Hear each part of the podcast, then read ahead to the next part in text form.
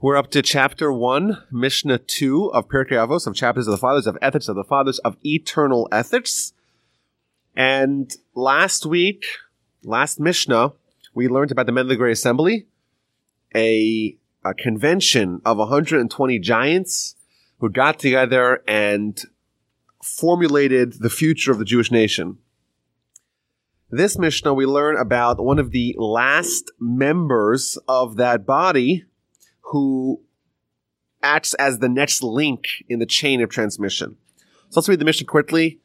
Uh, this is a very fundamental Mishnah, and I think that um, there's a lot to say on it. So let, let, let, let's read it and then see who this character is and try to parse out his lesson.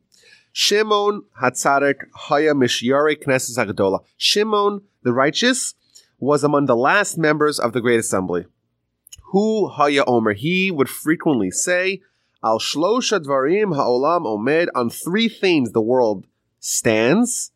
Al HaTorah, Al HaVoda, Valagaminas Chasadim. On Torah, on Avoda, which means worship of God, and Gemilas Chasadim, and on Chesed, on kindness.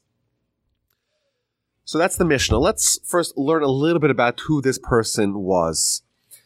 Ezra, who founded the Men of the Great Assembly, who oversaw the construction of the Second Temple, who led the beginning of this what's known as the Second Commonwealth when the Jews came back to Israel for the first time, but they started the Second Commonwealth. He was a Kohen, and he was the Kohen Gadol, the head, the high priest. Shimon Hatzadik was also a Kohen Gadol, was also a high priest, and he was Ezra's successor. And the Talmud tells us a lot about a lot of a few episodes about his reign as high priest. So first of all, it tells us in the book of Yoma, the book of Yoma is the book that deals with everything that happens on Yom Kippur. Right? The word Yoma means day. And it's just the name of the book of Talmud that deals with Yom Kippur is just called Yoma, which means day. Because it's whenever you're talking about the day, the most significant day, the day, it's a reference to Yom Kippur. So it gives us a list of accolades of Shimon Hatzadik as the Kohen Gadol, as the high priest. And it says that he served for 40 years, and there were a few characteristics of his tenure that are important to mention. First of all, every single Yom Kippur that he served, on Yom Kippur there's the drawing of the lottery, where the Kohen Gadol has to select which one of the animals is going to be for God and which one is going to be thrown off the cliff, which for Azazel. And every year it's random. For 40 years straight, unprecedented, the one that came La Hashem for God came up in his right hand, which is a more powerful hand. That's one example. Secondly, uh, on Yom Kippur, they would light, uh, they, they would they would tie a red string on top of the temple. And then once atonement was gained, that red string would turn white. And that happened for all 40 years when Shimon Hatzadik was leading. Afterwards, once he retired, then some years it turned white, depending upon the righteousness of the Kohen Gadol and the nation. Some years it didn't. Uh, other examples. The Western candle. We're told that there was a menorah with seven candelabras in the temple. We, we read about it in uh, the book of Exodus, right? We're told to make a, make a menorah, make a candelabra with seven seven candles. The western one was one they lit first, and they put a uniform amount of oil in each one of the vessels. Even though the western one was lit first, it still burned out last, and that had a very important meaning. Various different opinions as to why afterwards, once he once he retired, sometimes yes, sometimes no. Uh, additionally, uh, the fire on the altar was always very strong, and lastly, the various offerings that the Kohanim partook in, most notably the Omer, the Shtei Halechem, the showbreads. Every Kohen would get a little bit, like a, the amount of an olive, a tiny amount of bread, but they would be satiated. It was a miracle and afterwards it wasn't quite the same. This is the Talmud listing the characteristics of Shimon Hatzadik's tenure as Kohen Gadol. He was so righteous, he was so worthy that all the things were miraculous and, and they were present. That's, that's one example that the Talmud tells us of this person's righteousness. It's also interesting that his name was called Shimon HaTzadik, Shimon the righteous. It's very unique in Jewish history for someone to be labeled as a tzaddik. There's a few of them. Uh, Noah, of course, is called a tzaddik in the Torah, but Yosef, Joseph, Joseph in Genesis, in Jewish sources, is always labeled as Yosef HaTzadik. But there are some examples, but it's very unique. And the fact that Shimon HaTzadik is called Shimon HaTzadik, Shimon's the righteous, should show us, of course, this is someone very, someone very special. On the final Yom Kippur of his life and of his tenure as Kohen Gadol, when he left the Holy of Holies, the Talmud tells us again in the book of Yoma that he knew this year he was going to pass. And he told the assembled, This is my final year on planet Earth. And they said to him, Well, how, how do you know? How do you know? No one knows when they're going to die. So he told them, Bechol Yom Kippurim, every single Yom Kippur, the previous 39 years, whenever I walked into the Holy of Holies, there was a an angel that looked like an old man who was wearing white clothing and wrapped in right clothing, and he would help me. Today, I got in there and there was an old, there was an angel, an old man, but he was wearing black clothing and he was wrapped in black shrouds. And he walked in with me, but it didn't come out with me. And indeed, after the holidays, after Sukkot that year, he got ill and he died seven days later. Once he died, there were various changes that were made amongst his successors. We know that on Yom Kippur was the only time, uh, on Yom Kippur and by the Kohen Gadol was the only time that the ineffable name of God was uttered. We know the way we, the way in the Torah they spell the name of God and the way we pronounce it are different. And the reason is because there's a prohibition against pronouncing the name of God the way it's spelled. Therefore, we say a different uh, pronunciation of that same name. On Yom Kippur, the Kohen Gadol would say that, but once Shimon HaTzadik passed, they stopped doing it already. They felt that maybe they're not quite on the same spiritual level of Shimon HaTzadik and doing it would be dicey and would be dangerous. So they, they, they stopped doing it. There's another fam- famous episode in the Talmud about Shimon HaTzadik as a Kohen Gadol. It's one of my favorite episodes in the Talmud. I think it's very illustrative. It teaches you a lot of important lessons, not necessarily about Shimon HaTzadik, but about uh, the subject matter. And that is with regards to the Nazir. The Nazir is the individual who accepts upon himself a vow of Nazirus, a vow to abstain from wine or grape derivatives for a minimum of 30 days, but could be as long as someone uh, assigns it to be, uh, to not come into contact with dead people, and to be abstained, to be removed, to be ascetic. And the sages of the Talmud say that this is something that was discouraged even though you're allowed to do it, and the whole section of the Torah about how to do it and all the laws, it was discouraged. And therefore, Shimon HaTzadik made an announcement I'm not partaking in this. Whenever there was a Nazir that came to the temple who wanted to do some of the procedural sacrifices of the Nazir, he wouldn't partake in it. We know because whenever there's a sacrifice, there's part of the meat that's given to the Kohen. Right? The Cohens are eating a lot of. They're the Cohens were the first ones to go on the Atkins diet, and uh, and they're eating a lot of meat because they're, they, they are entitled to partake in various parts of the sacrifices. So Shimon HaTzadik says, I, whenever there's a Nazir, I don't want any part of it. I'm worried about it. I don't think people should accept upon themselves the vow of a Nazir. It's not appropriate. Therefore, he didn't partake it, with the exception of one episode. What's this one episode that Shimon HaTzadik changed his policy and partook in the sacrifice of a Nazir? There was a young man from the south who came to the temple with a sacrifice. He was a Nazir. And I saw, this is Shimon HaTzadik talking, he, his eyes were very beautiful and he was very handsome. And his long flowing locks of hair were very perfect, very beautiful.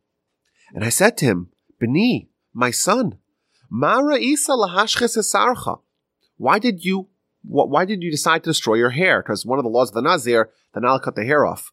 But once they finish the Nazirus, then they have to shave off all their hair. So why did you accept upon yourself to become a Nazir and thus to shave such beautiful hair? So he responded. Amarli, he told me, says Shimon HaTzadik, Roe, roe hayisi la'aba. I was a shepherd for my father in my city. And I went to fill up the water from the spring, and I saw my reflection in the water. And right away, my Yetzer Hara erupted within me and tried to destroy my life. And I said to him, Rasha, wicked one, Lama ba'olam Why are you prideful in a world that is not yours? Why are you prideful? atid liot How could you have pride in a body when we know the destiny of all bodies is worms and maggots? Ha'avod, I'm making a pledge that I'm going to cut off this hair.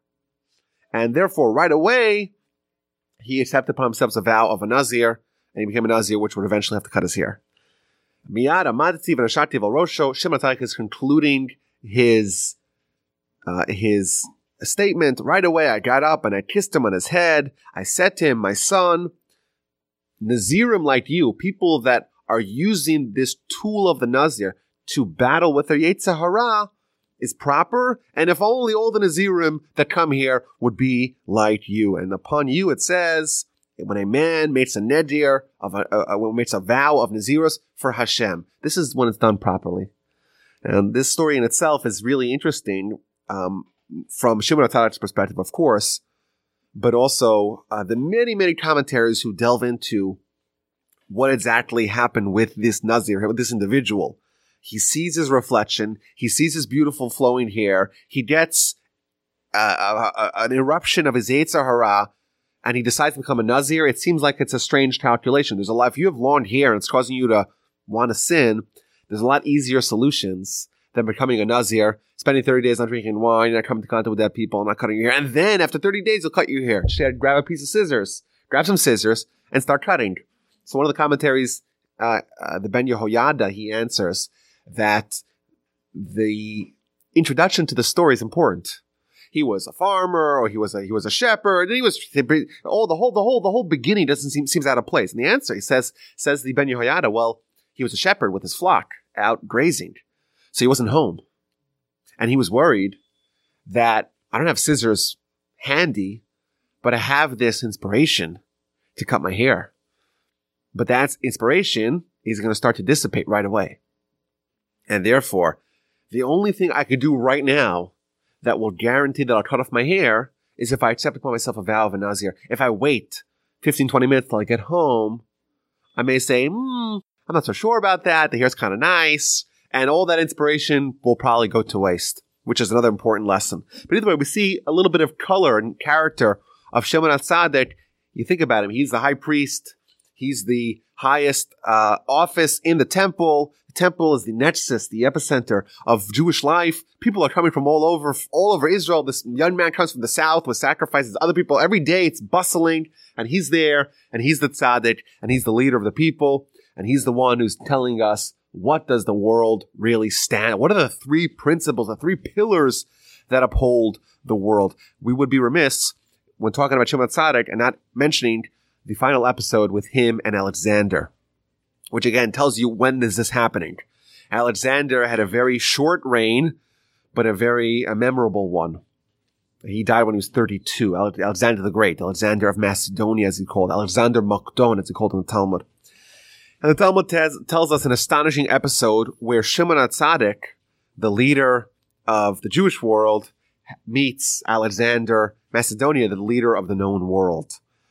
And the story goes that there was a bunch of called Kusim, Kuthites, who were doing everything they can to try to destroy the Jewish nation and the Jewish uh, homeland, the Jewish commonwealth. And they were telling libels and lies to Alexander to tell them, oh, these Jews, they have this temple and there they're conniving and planning against you. We want to destroy them. He says, sure, let's go destroy them. So Alexander, with his army, with his band of Kuthites, they start marching towards Judea. And the message is sent to Shimon Atzadik that Alexander and the Greeks are coming with very nefarious plans. So right away, he got dressed up as the Kohen Gadol. He put on his special vestments, the Kohen Gadol, and he brought all the um, leaders of Israel with him and they took torches of light in their hand, and they're marching the whole night, and they're two, these two contingencies are marching towards each other, and at daybreak they meet. And this is again from the book of Yom on page 69a. Uh, so at daybreak, these two sides converge, and Alexander sees this group approaching him. So all the Kuthites tell him, he has who asks, who, who are these people? He asks the Kuthites, well, these are the Jews who rebelled against you. And finally they get even closer and he sees Shimon Tzadik. And he gets off his chariot and he bows before him. And they tell him, all his people, you're the great king. You're going to bow to this Jew? And he tells him, the visage of this person appears to me before every battle we know Alexander didn't lose a single battle in his whole career. Before every battle, even though he was greatly outnumbered, before every battle, his visage appears for me and he helps me in my war. When I see him, I know I win. And he asks the Jews, well, why are you here? And they respond, well, there's a home, there's a building that they always pray that for you and for your kingdom that it shouldn't be destroyed. And there's a bunch of idolaters that want to destroy it. And Alexander incredulously asks, who, who wants, who would want to destroy a, a house that they're praying for me? And they start pointing, these people, these Kuthites that are with you. And Alexander, of course, turned the table on them and he says, you guys do whatever you want with them. And they were able to defeat the Kuthites. Another great story about Shimon Tzadik. Uh, and uh, he is the author of our Mishnah, but one of the great leaders of Jewish history. So, how does the Mishnah start? Shimon Atzadik, he and it, it, labels him. He was the remnant. He was the the last members of the Men of the Great Assembly, and I think it's it does really have continuity with the previous Mishnah. The previous Mishnah was all about the idea that every successive generation is a step down spiritually. Shimon Atzadik is great. We learned a bunch of stories about him. He's called a tzaddik, but he's still called the last members, right? He is of the, the, the last and smallest members of the previous era. And once he passes, the next era is even a step down. And that again is a continuation of the previous Mishnah. And he tells us something very important. He says, what's it all about? I think it's also appropriate.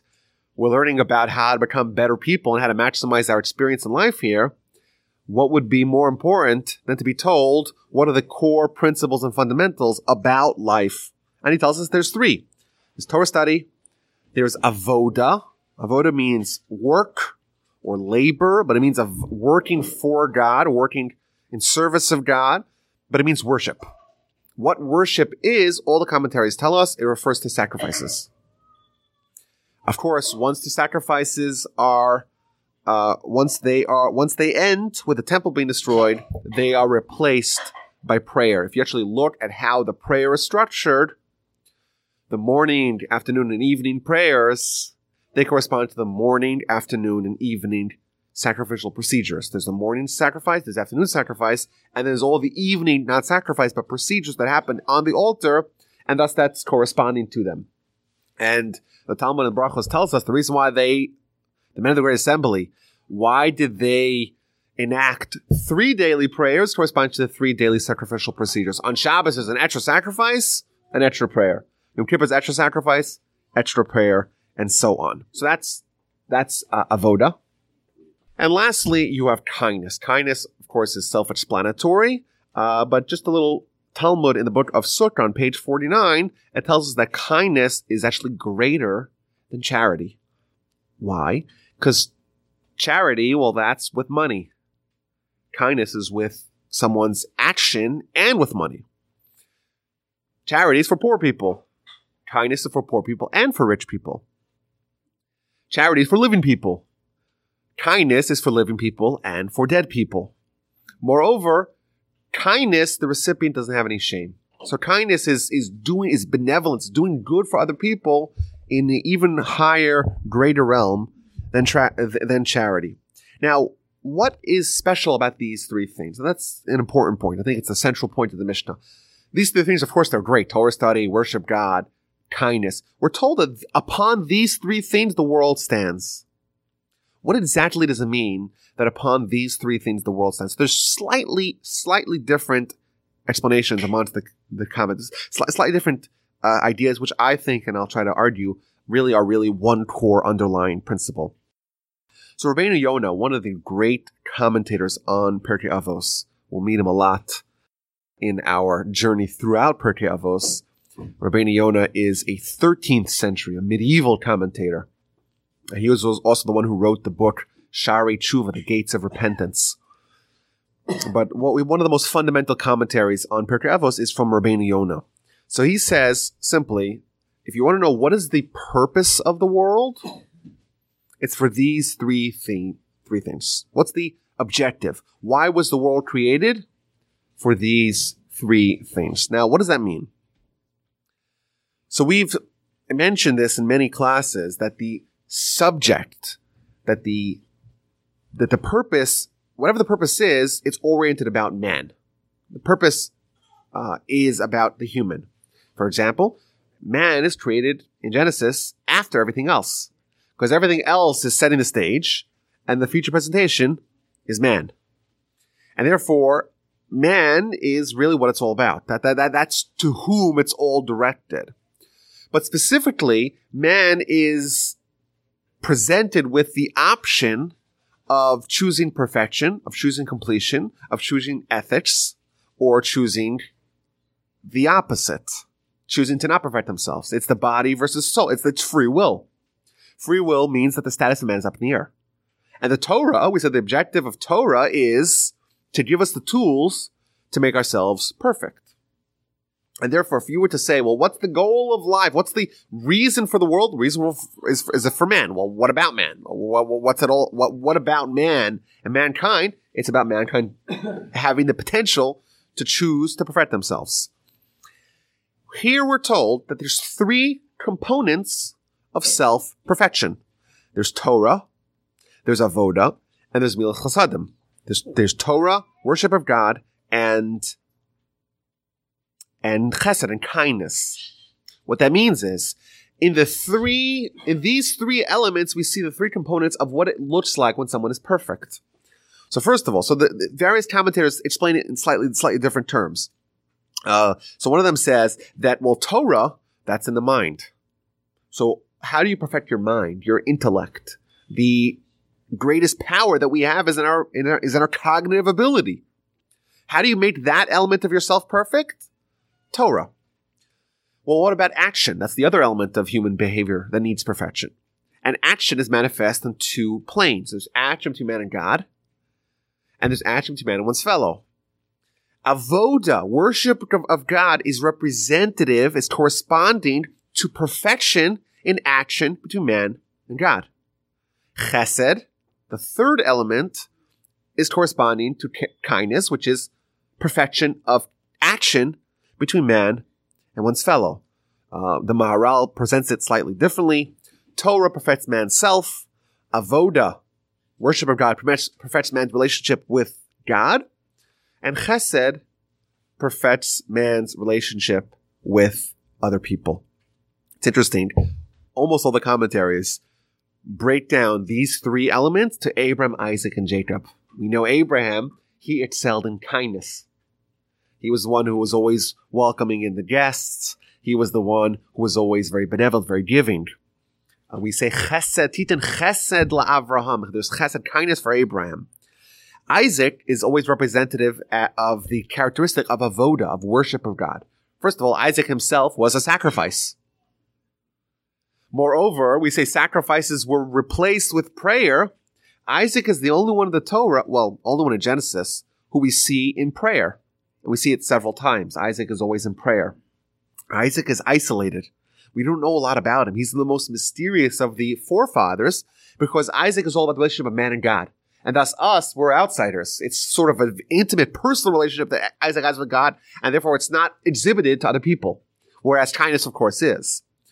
And Jacob is representative of Torah. Right? Jacob is the one to whom the entire, all his children are the Jewish people. And therefore, Torah is the most exclusive of these three because it's only for the Jewish people. Only we have Torah. Kindness to be by everyone. Worship of God is also by everyone. Even the temple, which is the epicenter of worship of God, non-Jews to bring sacrifices as well. Torah is for the Jewish people. Moreover, the Midrash tells us that Jacob, before he went to meet his meet Rachel, ended up being uh, a lot more wives, but he spent 14 years studying Torah. Now, what Torah was at that time is a separate question. Obviously, it is some sort of primordial version of earthly Torah. But we see that Jacob is the one who is representative of these characteristics. Now, there is a midrash after the sin of the golden calf. God tells Moshe, "Okay, I'm done with this experiment. I'm done with the Jewish people. You're the only one I'm going to keep. I'm going to destroy everyone else. We'll start anew." And Moshe, of course, goes on to start praying to save the Jewish people. And he invokes Abraham, Isaac, and Jacob. Remember Abraham, Isaac, and Jacob. You made a pledge to them that all their children are going to be the Jewish people. You can't just start anew with me. The Midrash tells us something very critical. The Midrash tells us that Moshe tells God, if a stool, if a chair, of three legs cannot stand, how will a stool of one leg stand? You want to, God, you want to replace a nation that has three pillars upholding Abraham, Isaac, and Jacob. They are the ones who uh, are holding up the nation. And if that is going to be knocked over, you want to replace it with me, Moshe, maybe I'm great, sure, only one leg. Only one leg. How much more so will that nation, that's not just a nation, nation that comes from Moshe, it will not have continuity. With this, but this midrash seems to kind of align, uses the same terminology that there's three stands, there are three legs upon which something stands. I think it does kind of dovetail with this ideology that the world, we said, is created for perfection. We, as our nation, we were given the tools to do it most perfectly.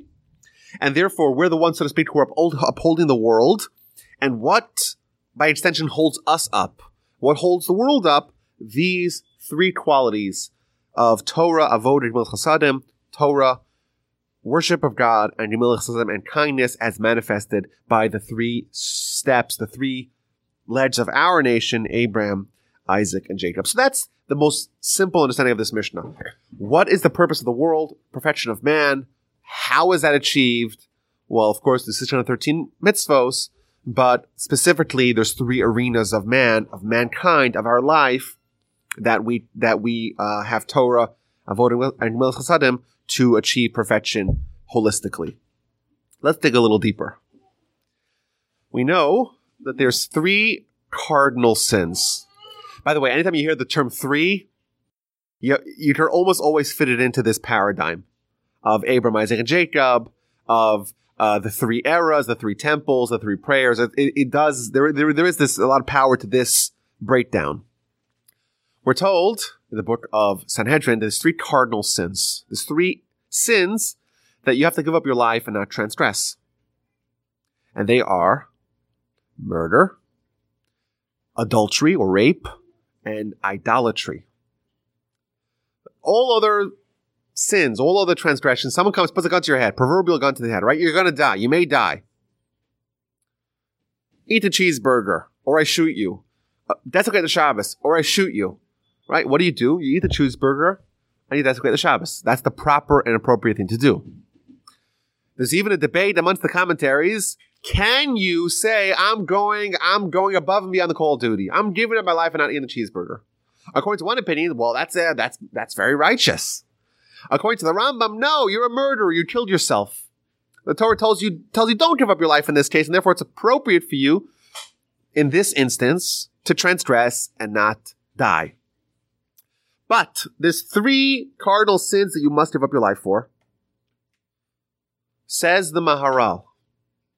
These three sins are exactly opposite of these three pillars of the world. Torah corresponds to adultery. Torah is the flip, exact opposite of adultery. Avoda is the opposite of avoda zara. Avoda means worship. Avoda zara is idolatry, which means foreign worship worshiping a foreign god. And kindness is the opposite of murder. How so? So he explains like this. First of all, the Rambam tells us that what someone only has a illicit, promiscuous thought if their heart is devoid of wisdom. What this means is like this. Your mind is a battlefront between the two sides of within you, between your soul and the Yetzer Hara, the evil inclination. The soul is pushing for purity, for holiness, for Torah. And the other side is pulling for impurity, for sin. Your mind will be occupied. The question is with what?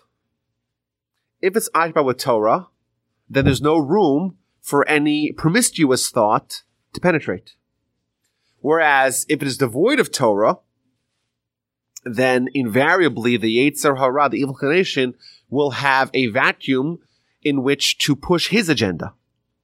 And therefore, what we're told here is that Torah, well, that's the holy side to uphold the world. What is the flip side of that that pulls down, that destroys the world? That's adultery and rape. That's sexual deviancy. Well, obviously, avoda and avoda zara, worship of God and worship of idols, that's self-explanatory why they're opposite. Right? You're worshiping. What is your highest priority? In avoda and worship of God, your highest priority is God. In avoda zara, your highest priority is something else. Those are obviously opposite. And kindness, well, kindness is about giving. And all good character can find, can trace its roots back to the characteristic of giving. What is the most you could take from someone if you take their life?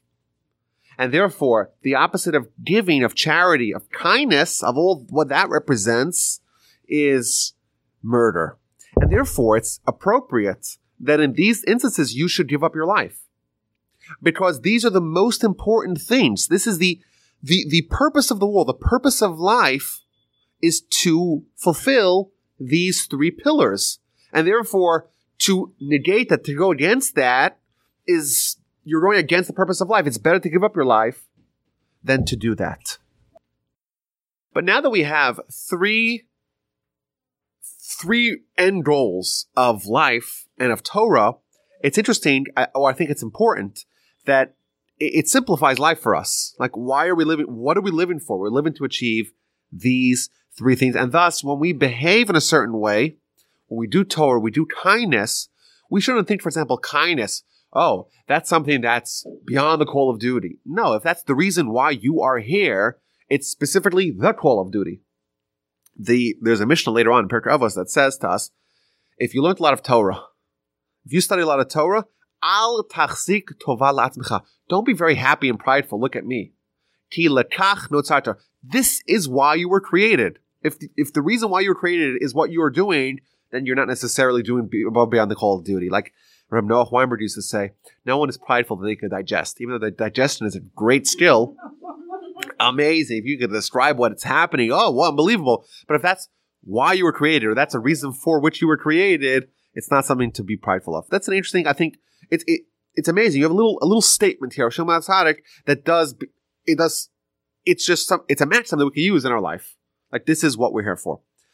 But there's a slightly different explanation brought down by Rashi and amongst other commentaries.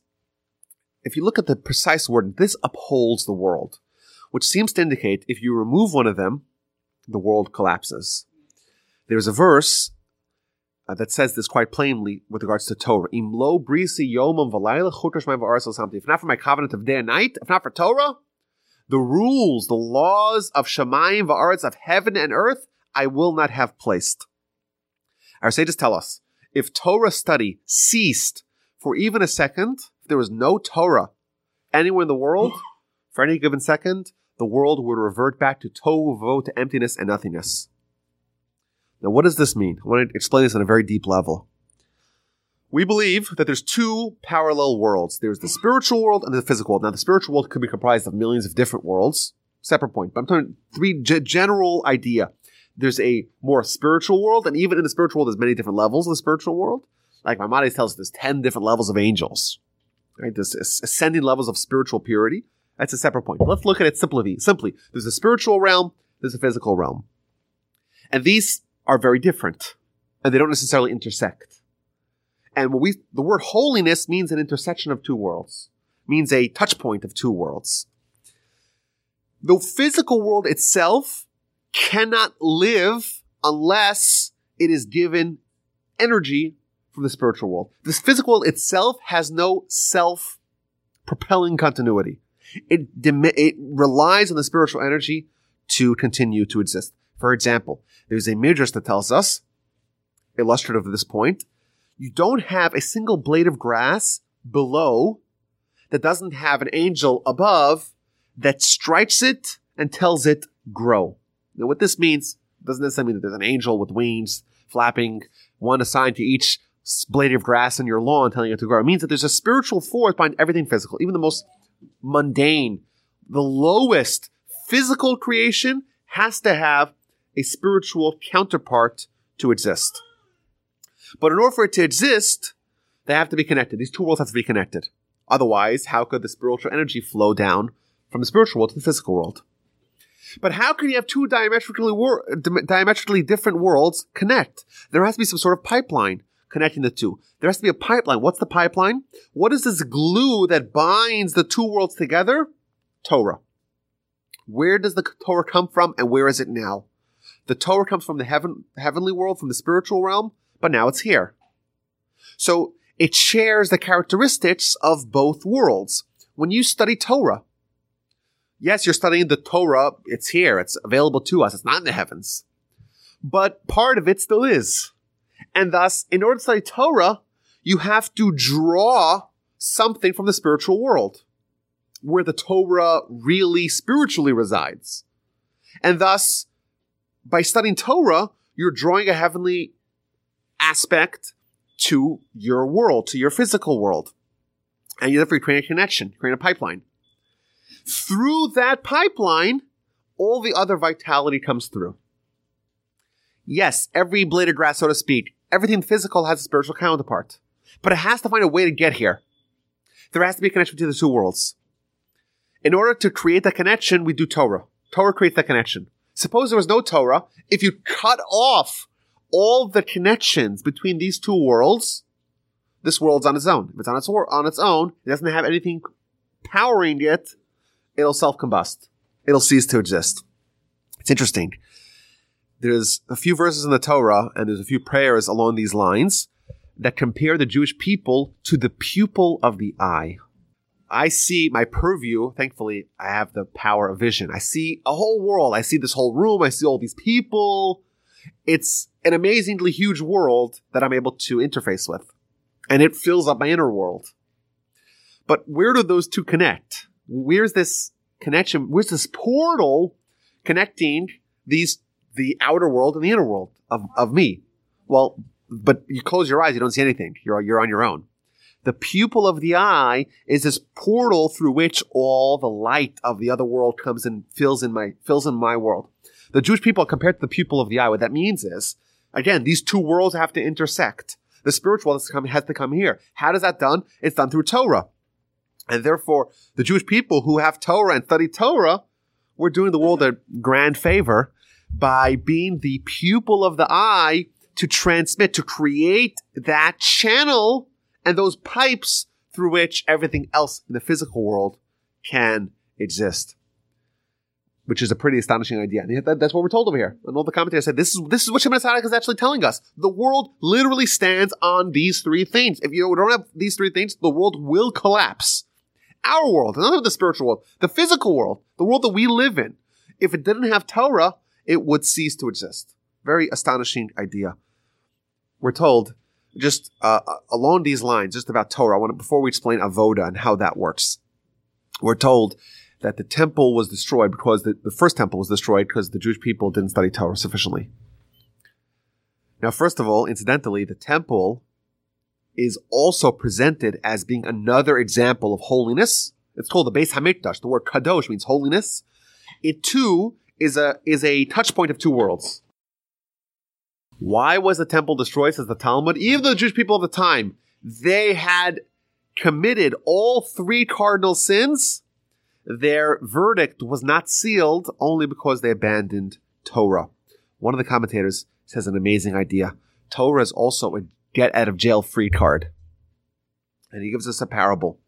Suppose there was a king who had a beautiful musician who played the violin or the organ so beautifully.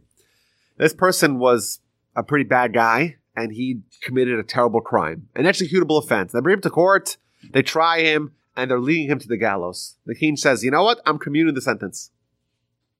Yes, this person is guilty of a capital offense. He should be executed, but I love his music so much. And therefore, I'm going to suspend and uh, withhold the punishment. Sometime later, the musician has a midlife crisis and he says, You know what? I'm done with the violin. I'm out of it. I, I'm, I'm sick and tired of playing it. The king says, Immediately hang him. The only reason why, yes, he's guilty of a capital offense, but I'm going to suspend it because of the music. If he stops playing the music, kill him because of the other reasons why he's guilty of. You know, he's he still is guilty. Kill because of those. Says the commentators.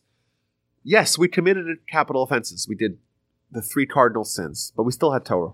And then the Mani says, you know what? The Torah is so beautiful to me. I'm willing to overlook that. I'm willing to commit the sentence. You stop Torah? I'm going to execute you because of the offenses that you were guilty of. Another very powerful idea that really says how Torah upholds the world.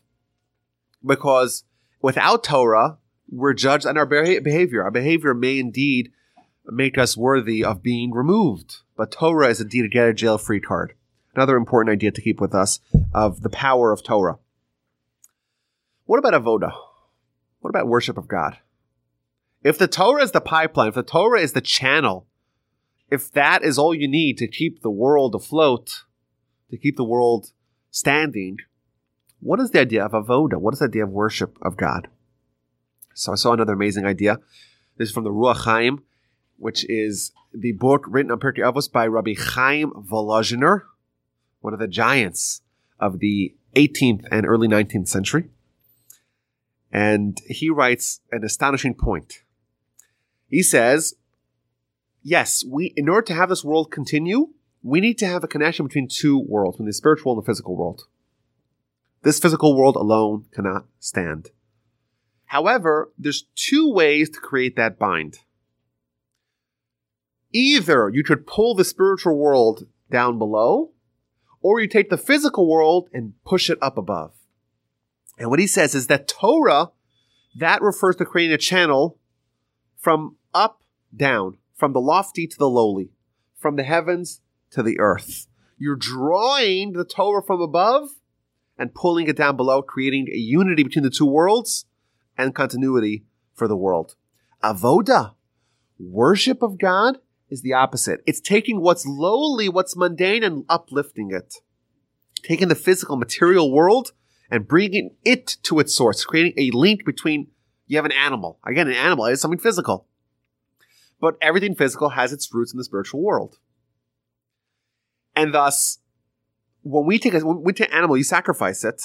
What you're actually doing it, what you're doing in a spiritual realm is you're taking what what is physical and mundane and restoring it to its spiritual sources, and thus creating a link between these two worlds in the opposite direction. And that too provides vitality to the world. And prayer, he goes on to explain, is the same thing. Prayer too, which is a, an exact replacement of sacrifices, they too are about uplifting the physical world and making it spiritual. It's interesting. We have a prayer before we eat anything. You eat an apple, you make a prayer. You drink a glass of water, you make a prayer. The water is physical when we make a prayer, we're actually taking the physical world, the water, and making it spiritual. And thus we're changing the whole experience. That idea of a avoda, of worship of God, again parallels because it uplifts the world. It, it, it gives continuity to the the uh, the the physical world by connecting to the spiritual world. What about chesed? What about kindness? So kindness doesn't seem to have as neat of an explanation as to why it upholds the world as the preceding two. So all the commentators are, are grappling with this idea. How do you explain that kindness is upholding the world? Torah and Avoda, there's almost verses that say it, creating a bond between these two worlds. What about kindness? Kindness is between man and one's fellow. How does kindness bind two worlds? It doesn't seem to be immediately explainable. So I want, want to suggest an, a solution. I thought of this over Shabbos. A solution of how to explain this idea. I want to suggest that there are two kinds of Torah. Remember, we said we're studying a heavenly Torah, but it's it's we're studying it here. It's possible to study Torah here, but not study a heavenly Torah. How so? So I want to suggest, uh, based upon the Talmud in the book of Avodah Zarah, on page 18b. Uh, the Talmud of Avodah Zarah, very memorable pages, 17 and 18. Highly recommended. So on page 18b, it's talking about Torah and kindness and how they interrelate. And it says a very harsh statement. It says someone who studies Torah but doesn't engage in kindness, dome kemi she'en lo eloka, is comparable to someone who doesn't believe in God. Someone could be a great Torah expert, studies Talmud all the time, but doesn't engage in kindness, doesn't believe in God. And of course, that there's a lot of questions that jump out at you. Wait a minute, someone's studying Torah. Obviously, they believe in God. Why else? Why else would they study Torah? So yes, maybe it's a problem. It's a it's a it's a blemish on their spiritual repertoire when they don't study they don't engage in kindness. But why does that equal that they don't believe in God? So I want to suggest that when someone studies Torah, they could be doing one of two things. They could be studying a heavenly Torah, a recognition that it's from God, or they could be studying Torah as if they would be studying any other discipline. It's interesting, it's intriguing, it's thought provoking, it's it develops your mind. There's a way to study Torah and divorce it from God. And these are very different experiences. When someone recognizes it's divine, immediately that mandates them to take it to heart, to integrate it with themselves. It's coming from God. It's not just some sort of wisdom or some sort of discipline that's intriguing and thoughtful and important and, and, and, uh, interesting. It's something which is eternal, which is powerful, which is, which is endless, which is from God, from the spiritual world. And therefore, it mandates that they conform themselves to Torah. And thus, when someone studies a heavenly Torah, by definition, it will exhibit in kindness. Whereas someone who studies Torah and doesn't do kindness, obviously the Torah they're studying is not divine in their in their in their view. They're studying an earthly Torah, a Torah divorced of God.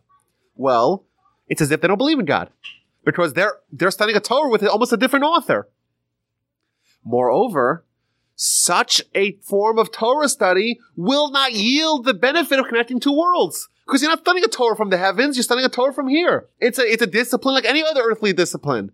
And therefore, if you want to connect the worlds with Torah, you have to have kindness, because if you don't, you may be studying Torah, but it's not going to uphold the world. That's not what we're talking about. And thus, all three of these things of Shimon HaTzadik that he's telling us, these are the three ways to uphold the world quite literally. Our world will collapse without any one of these three.